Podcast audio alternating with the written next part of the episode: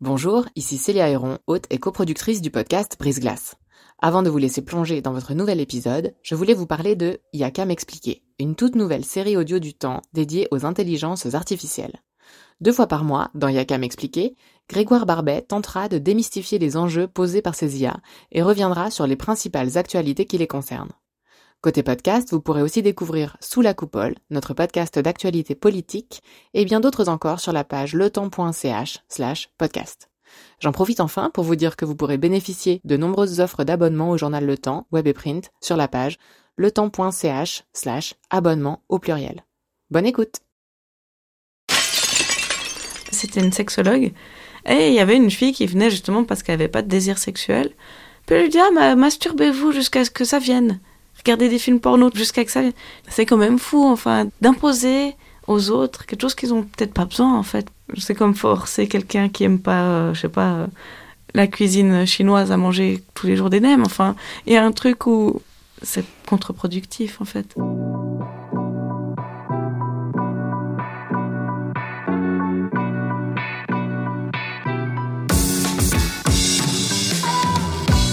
Bienvenue dans Brise Glace un podcast du temps qui s'intéresse à tout ce qu'on n'ose ni dire ni demander aux gens qui nous entourent.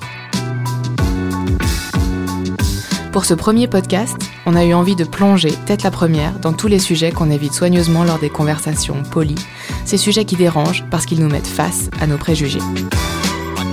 On s'est tous demandé un jour si notre euh, sexualité était normale. Peut-être parce qu'on avait lu quelque part qu'il fallait faire l'amour tant de fois par semaine pour une sexualité saine, ou fallait prendre sur nous pour raviver la flamme. Louisa, 30 ans, elle est asexuelle. Ça veut dire que elle n'est attirée par personne, euh, jamais, à peu près, et elle le vit très bien. Elle a fait son coming out il y a six mois, après des années de doutes et de questionnements. Ça fait un moment que je me pose la question, que je me questionne sur tout ce qui est sexualité, et puis je crois que récemment j'ai réussi à mettre le doigt dessus en fait. J'ai l'impression que cette asexualité, elle commençait à bouillonner en moi, puis elle voulait sortir. Alors ça sortait vraiment de façon assez... Euh, vraiment euh, très forte. Autant quand j'étais très très amoureuse, l'acte me demandait moins, parce que ben, j'avais ce besoin, cette envie de connexion, qu'elle soit pas sexuelle, mais qui se crée, ben, comme j'avais pas encore mis le doigt dessus, via quand même un échange corporel. Mais après, quand j'ai vu que c'était un garçon que j'aimais bien, mais j'étais pas amoureuse de lui. Alors le sexe, ça me demandait. C'était trop de me demander, vraiment. Il avait un chat, et puis je, dès que le chat venait, quand on était yes, sauvé par le gong. Mais je pense qu'il sentait. Parce que chaque fois, il venait, et il se posait sur moi, mais vraiment, genre, euh, comme une sorte de bouclier. Et c'est là que je me suis dit, prends-toi du temps pour euh, déconstruire ça, ça va paraître ridicule, mais je regardais une série qui s'appelle BoJack Horseman. Je sais pas si vous voyez ce que c'est. C'est sur Netflix. Euh, c'est un dessin animé en fait, mais c'est pour les adultes. Et il y a un des personnages, à un moment, qui flirte avec une fille, et puis il doit coucher avec elle, et puis il réalise en fait qu'il n'a pas envie, et puis qu'il s'en fiche. Et à un moment, il va, il va vers Bojack, et puis il lui dit Ah, mais je crois que je suis asexuel. Le thème est développé. Puis je dis Mais en fait, ça m'a ouvert les yeux. Je dis Mais putain, mais c'est ça en fait, je suis aussi. En fait, c'est comme si j'avais toujours su, mais qu'on m'avait jamais dit que ça existait. Et que je pensais, longtemps, j'ai pensé qu'il y avait un problème avec ma sexualité. Parce que longtemps, j'ai fait des tests hormonaux pour savoir si j'avais pas un dérèglement. Enfin, je comprenais pas d'où ça venait. Et en fait, ben, j'ai compris aussi en allant voir sur Internet que ben, ça existait et puis que c'était assez plus répandu qu'on pensait. C'est pour ça aussi que je me dis, pas que je me dois, mais c'est pour moi important de faire un coming out un peu public même si j'aimerais pas qu'on mette l'étiquette asexuelle à vie. Je pense que c'est important quand même d'en parler, puis d'en parler sans tabou. Et puis souvent on me dit ah mais si tu veux témoigner anonymement, et puis je me dis ah mais non mais ce serait contre-productif parce que ce serait témoigner de quelque chose dont on doit être fier et puis ok, mais anonymement du coup. Puis après je comprends les gens qui n'ont pas envie de le faire parce que c'est vraiment quelque chose de très intime et puis ils se disent aussi ça regarde que moi. Mais en fait moi je me dis que l'ayant fait sur les réseaux sociaux, puis ayant remarqué que ça libérait certaines personnes, je me dit, mais je suis contente de l'avoir fait pour moi, parce que ça m'a beaucoup libérée, mais aussi pour les autres en fait. Vous parliez à l'instant d'un coming out. Est-ce que vous pouvez nous dire un peu comment ça s'est passé ce, ce jour-là, entre guillemets, ce coming out? Vous l'avez fait auprès de, de, vos proches, vos parents ou... euh, Non, mes parents pas. Bon, mon père est décédé, puis ma mère, euh, je lui parle pas tellement de, de ça. Mais en fait, j'avais besoin de plus me mentir à moi-même. C'est comme si pendant longtemps je m'étais menti à moi-même en ah mais en fait peut-être que t'es quelqu'un de sexuel mais c'est compliqué. Et puis en fait j'avais besoin de dire non mais toi ça t'intéresse pas ça t'a jamais intéressé. Fais pas semblant enfin libère-toi de ce truc. Je pense que c'était vraiment face à moi. Et j'en ai parlé aussi à un ami qui est prof de yoga. Puis je lui ai dit ah, mais est-ce que tu penses que je devrais aller voir un psy? Putain, mais pourquoi tu irais voir un psy enfin c'est comme dire à quelqu'un qui est homo me va voir un psy. C'est un peu genre mais non enfin je suis très bien avec si j'en souffrais. Je pense qu'il y a des gens qui en souffrent du coup, c'est cool d'aller voir un psy, mais tant que ça pose pas de problème, euh, ni à soi-même, ni aux autres. J'écoutais un podcast tout à l'heure sur euh, France Inter, c'était une sexologue. Et il y avait une fille qui venait justement parce qu'elle n'avait pas de désir sexuel. Puis elle lui dit Ah, masturbez-vous tous les jours. Enfin, il y avait des conseils si on me disait ça, je crois que je tomberais. Des... Enfin, peut-être cette fille est asexuelle, et puis on lui dit genre Masturbez-vous jusqu'à ce que ça vienne. Regardez des films porno jusqu'à ce que ça vienne. Je dis, c'est quand même fou, enfin, d'imposer aux autres quelque chose qu'ils ont peut-être pas besoin en fait parce que tout le monde est fait différemment. euh. Alors j'écoutais ce podcast tout à l'heure, je dis oh, bah, heureusement que je suis pas passée par cette phase parce qu'ayant été très influençable jeune, je me serais fait du mal encore plus parce que quand on n'est pas intéressé par le sexe et puis qu'on nous force à regarder des films porno, c'est comme forcer quelqu'un qui aime pas, euh, je sais pas, euh, la cuisine chinoise à manger tous les jours des nems. Enfin, il y a un truc où c'est contre-productif en fait. Quand vous étiez plus jeune, est-ce que vous avez justement regardé des films porno ou pas du tout? Oui, je me rappelle, assez jeune, je suis tombée dessus. J'en ai pas regardé des tonnes et des tonnes, mais un temps, j'étais très intéressée par la culture porn. Puis je le suis encore beaucoup. Et je regardais des films porno, mais je savais bien. Enfin, je voyais pas l'intérêt. C'est comme si on m'avait dit pour avoir une sexualité épanouie, faut se masturber, faut regarder des films porno, faut coucher tant de fois avec tant de... Enfin, puis après, j'ai réussi à me déconditionner de ça, en fait. Mais c'est vrai que c'est dur parce que beaucoup de magazines féminins, notamment, tout, toute la presse spécialisée, titre euh, tous les étés sur euh, les meilleurs conseils pour s'envoyer en l'air. Mhm. Euh, donc, je comprends bien que ce soit pas évident de se sortir de ça une fois qu'on a grandi dans un monde où l'injonction à la sexualité est si forte en fait. Oui, non, c'est fou. Et puis que ça soit, comme vous dites, les magazines ou rien que les amis.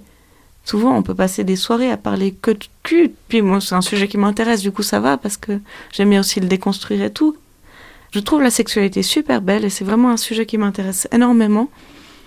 Il y a quand même un décalage parce que je pense qu'il y a une émotion qui est générée chez elle ou chez eux qui est moins présente chez moi parce que je m'en fous un peu personnellement, avec mes amis, on parle de sexualité dans le sens large du terme. On parle pas de cul, en fait. Mais j'ai aucun jugement sur la sexualité des autres. Au contraire, je trouve que même les tabous, les fétichismes, il faudrait que tout le monde puisse en parler. Euh.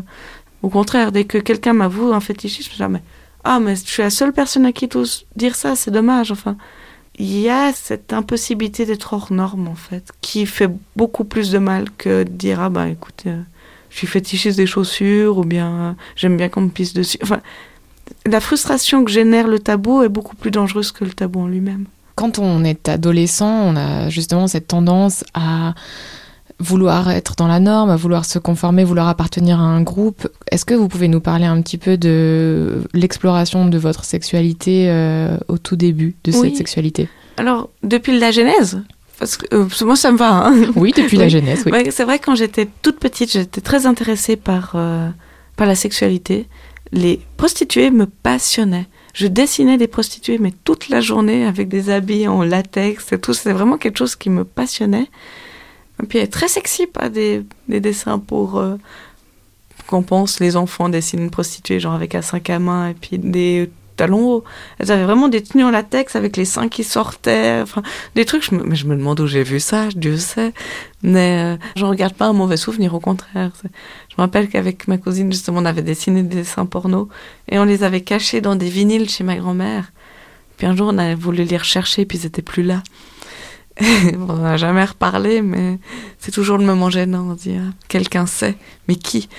Euh, Je trouvais que c'était des femmes fortes, enfin, il y avait un truc très euh, admiratif en fait de la prostituée. Mais puis après, je pense que ça m'est passé euh, avec le temps. J'ai un peu joué à touche pipi avec des copines, enfin comme puis je pense qu'avec mon frère, on essaie de toucher le bout de la langue, mais je pense que tous les gamins font ça, ou peut-être pas, puis qu'en fait je suis weirdo, mais...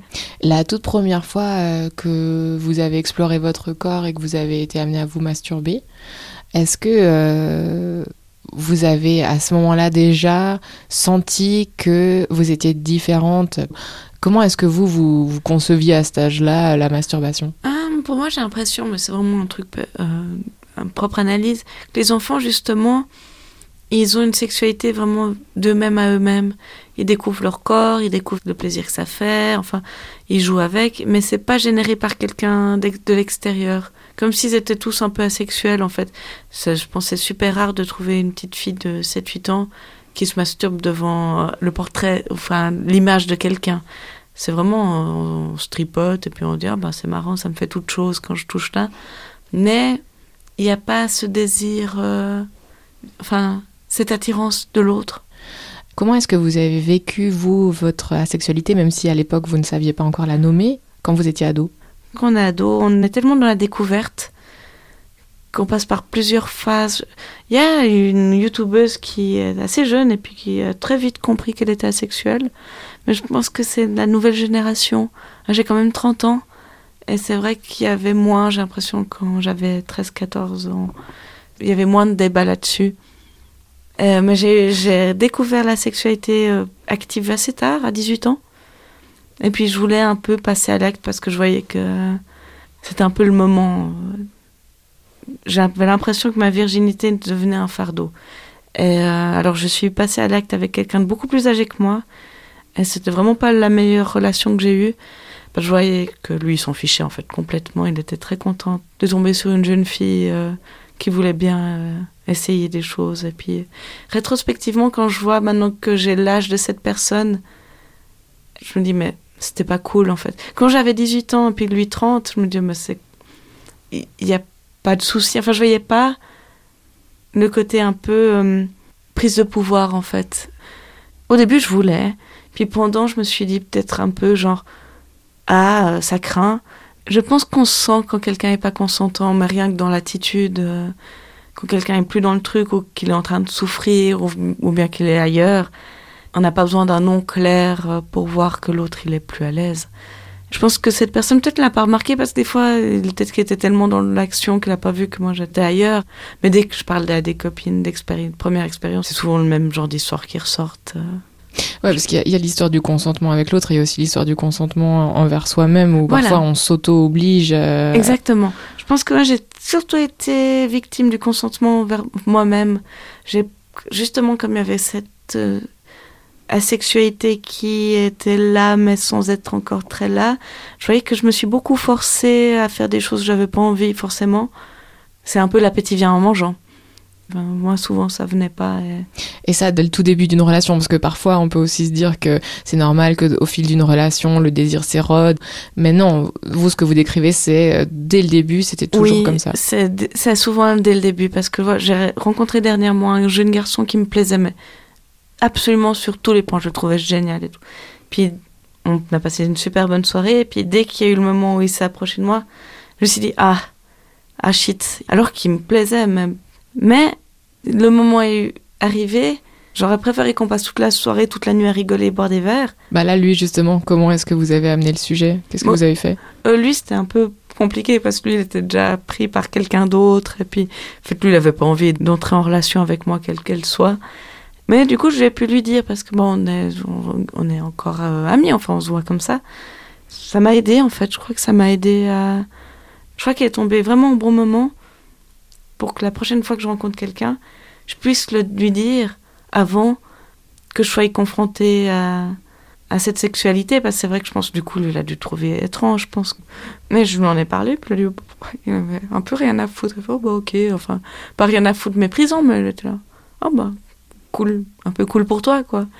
Cool pour toi que tu t'acceptes et, Voilà, que tu en- et que tu exactement. en parles sans tabou, quoi. Voilà.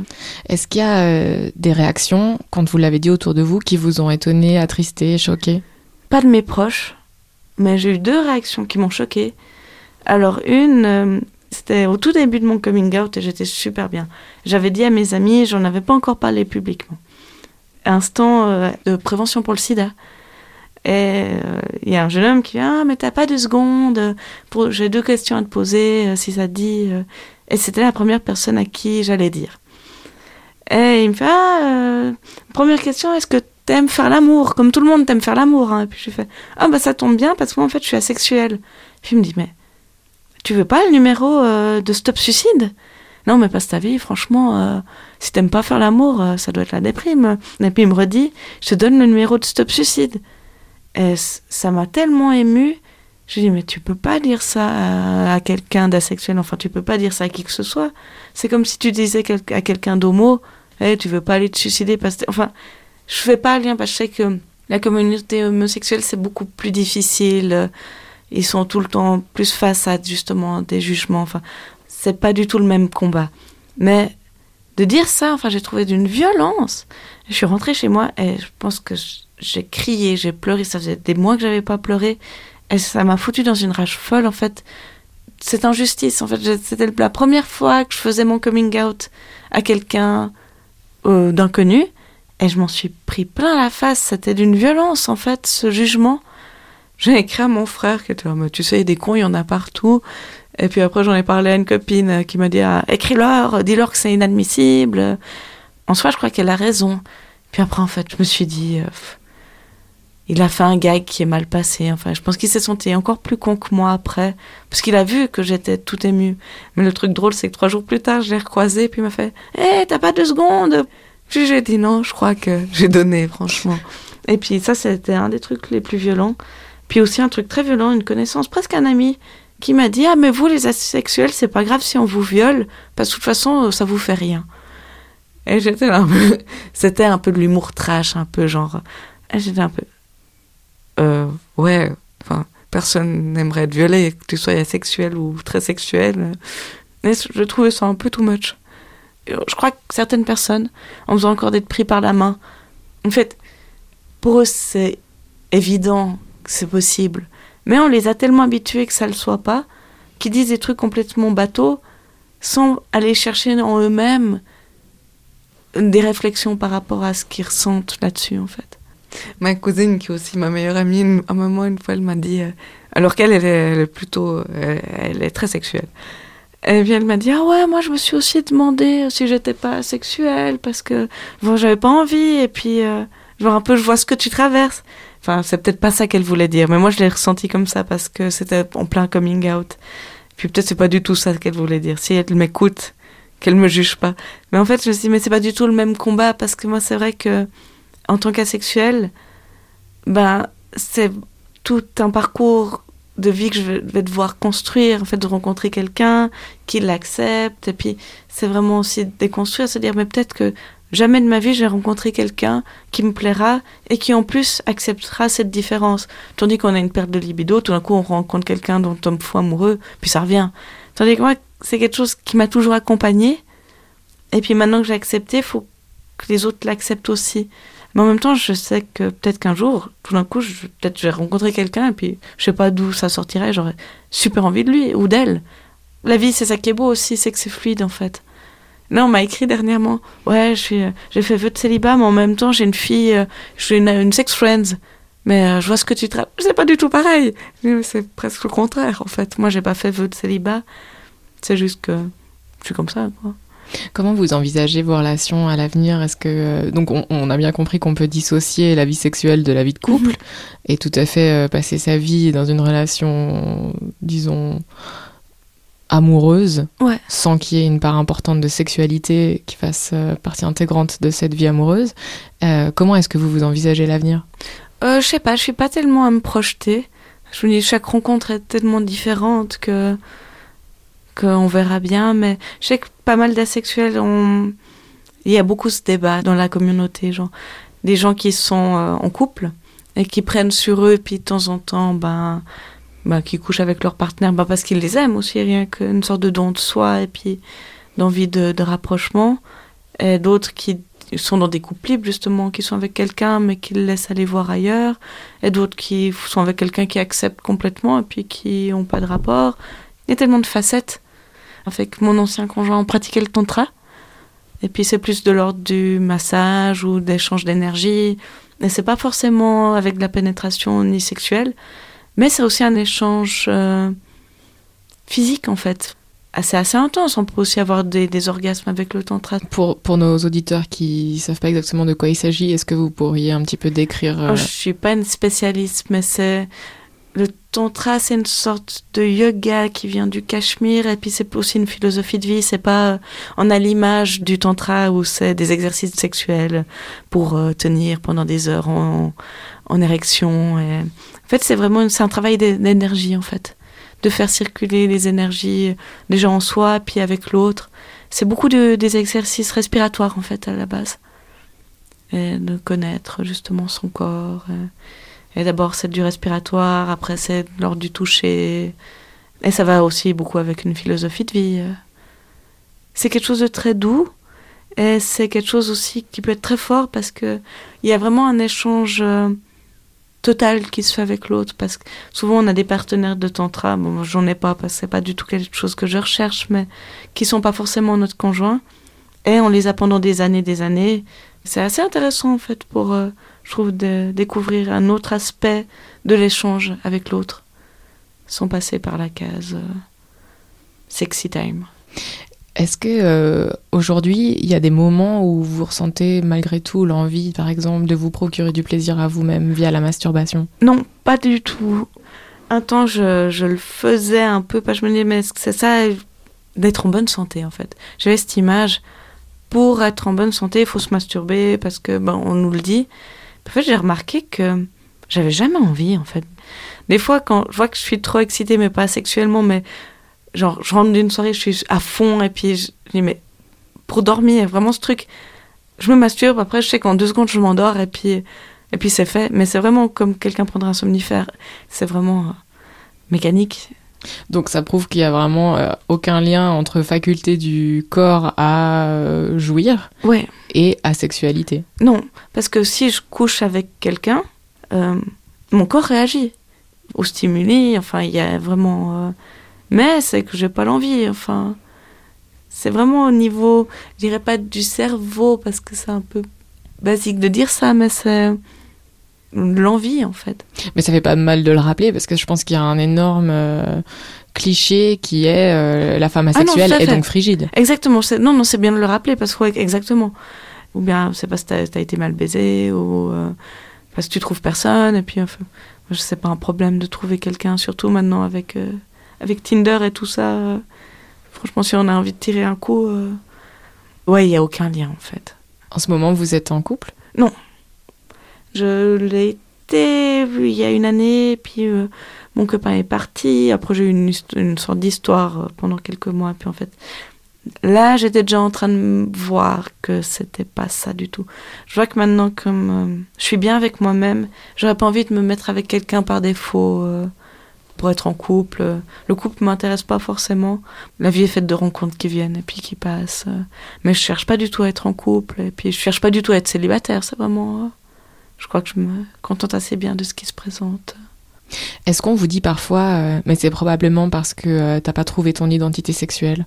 Non, non, on me l'a très peu fait. On me l'a pas du tout sorti en fait. Mais je me suis demandé, quand j'ai commencé à voir que les garçons m'attiraient pas, je me suis dit, ah, mais peut-être que c'est les filles qui m'attirent. Puis enfin, je me suis dit, non, les garçons m'attirent. Vraiment leur beauté m'émeut, tout, mais enfin, c'est les garçons avec qui j'ai envie d'entrer en relation amoureuse, mais et c'est là que je me suis dit, mais en fait, je suis pas, c'est pas que je suis homo, c'est que c'est juste que je suis asexuelle, en fait. Et quand vous dites, pour rentrer vraiment dans le vif du sujet, leur beauté m'émeut, quel genre de contact vous, vous chercheriez alors avec la personne, par exemple, qui vous plaît, qui vous séduit, que vous trouvez charmante? Euh, J'aime bien, je sais pas, j'allais dire tripoter le visage des gens, mais ça fait un peu creepy. Non, j'aime, je suis quelqu'un d'assez euh, tactile. Mais je pense que je peux me satisfaire justement de, de papouille, de massage, du toucher en fait. En fait, je crois que c'est vraiment quand il y a de l'ordre de l'excitation sexuelle, c'est là où pour moi ça devient un terrain glissant parce que ça me bloque en fait. Pas, ça me bloque, ça me traumatise, mais ça, comme ça m'intéresse pas, j'ai l'impression d'être prise dans un jeu qui me convient pas. C'est comme si elle n'avait pas sa place avec moi en fait. Des fois j'avais ressenti comme si euh, quelqu'un qui voulait coucher avec moi, j'avais l'impression que c'était comme quelqu'un qui voudrait coucher avec un, pas un enfant, mais que moi j'ai pas ce désir sexuel. Il y a une sorte de la connexion se fait pas et pour moi c'est assez perturbant. Puis je pense pas personne en face aussi. Bon après moi j'ai appris à faire semblant et, et ça j'ai plus envie en fait. Mon dernier copain justement avec qui je faisais du tantra, quand il m'a quitté, il m'a dit une des dernières phrases qu'il m'a dit, il me disait mais tu verras, il euh, faut que tu comprennes que on peut t'aimer sans avoir envie de coucher avec toi. À l'époque, je pensais que c'était un peu genre fous-moi la paix. Et puis en fait, je pense qu'il avait bien senti que pour moi, c'était pas naturel. Et puis plusieurs fois, il m'avait dit, euh, il avait remarqué que je sollicitais pas beaucoup. Je sollicite pas le partenaire parce que comme j'y pense pas, euh, ou bien je sollicite trop parce que je me dis mais faut que je fasse tant, j'ai une sorte de quota. Mais maintenant, je ferai plus. Enfin, je vois que c'est dur de se déconditionner de trucs, mais une fois que c'est fait, euh, on retombe pas tellement dans les mêmes panneaux. Enfin, je dis ça, puis euh, on sait jamais. Pourquoi est-ce que vous pensez aujourd'hui que c'est si important d'en parler, enfin? Euh, Je pense que c'est bien d'en parler parce que ça libère les gens, en fait. Moi, je vois que ça m'a beaucoup libéré, puis je me dis si ça peut libérer d'autres gens. Puis aussi pour que les gens se rendent compte que tout le monde est différent. Pour éviter aussi des réactions comme j'ai eu droit.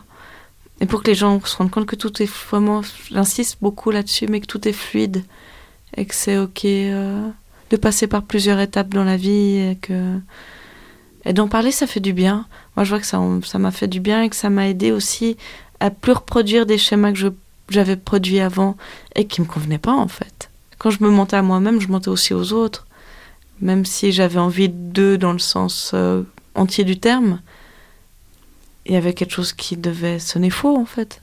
Pour les gens qui nous écoutent et qui se posent peut-être des questions sur leur propre euh, sexualité, sur la sexualité, qu'est-ce que vous aimeriez éventuellement leur dire? Euh, bah, d'être ok avec ça en fait de pas trop se forcer à faire des choses qu'ils n'ont pas envie de faire juste pour être dans une norme. Bah, de s'écouter en fait s'écouter soi-même et puis d'aller voir ce qui nous appartient à nous-mêmes et puis ce que la société nous a fait croire qui nous appartenait en fait Merci d'avoir écouté Brise Glace. Je suis Célia Héron et cet épisode a été réalisé en collaboration avec Virginie Nussbaum avant d'être monté et mixé par Adrien Samaki Yablou. Vous pourrez retrouver tous les épisodes de Brise Glace sur le site du Temps sous l'onglet Podcast ou sur iTunes et SoundCloud. Faites-nous part de vos impressions et commentaires sur Twitter, Facebook ou à l'adresse briseglace at letemps.ch. Et si ce podcast vous a plu, dites-le nous sur iTunes avec des étoiles. À dans 15 jours!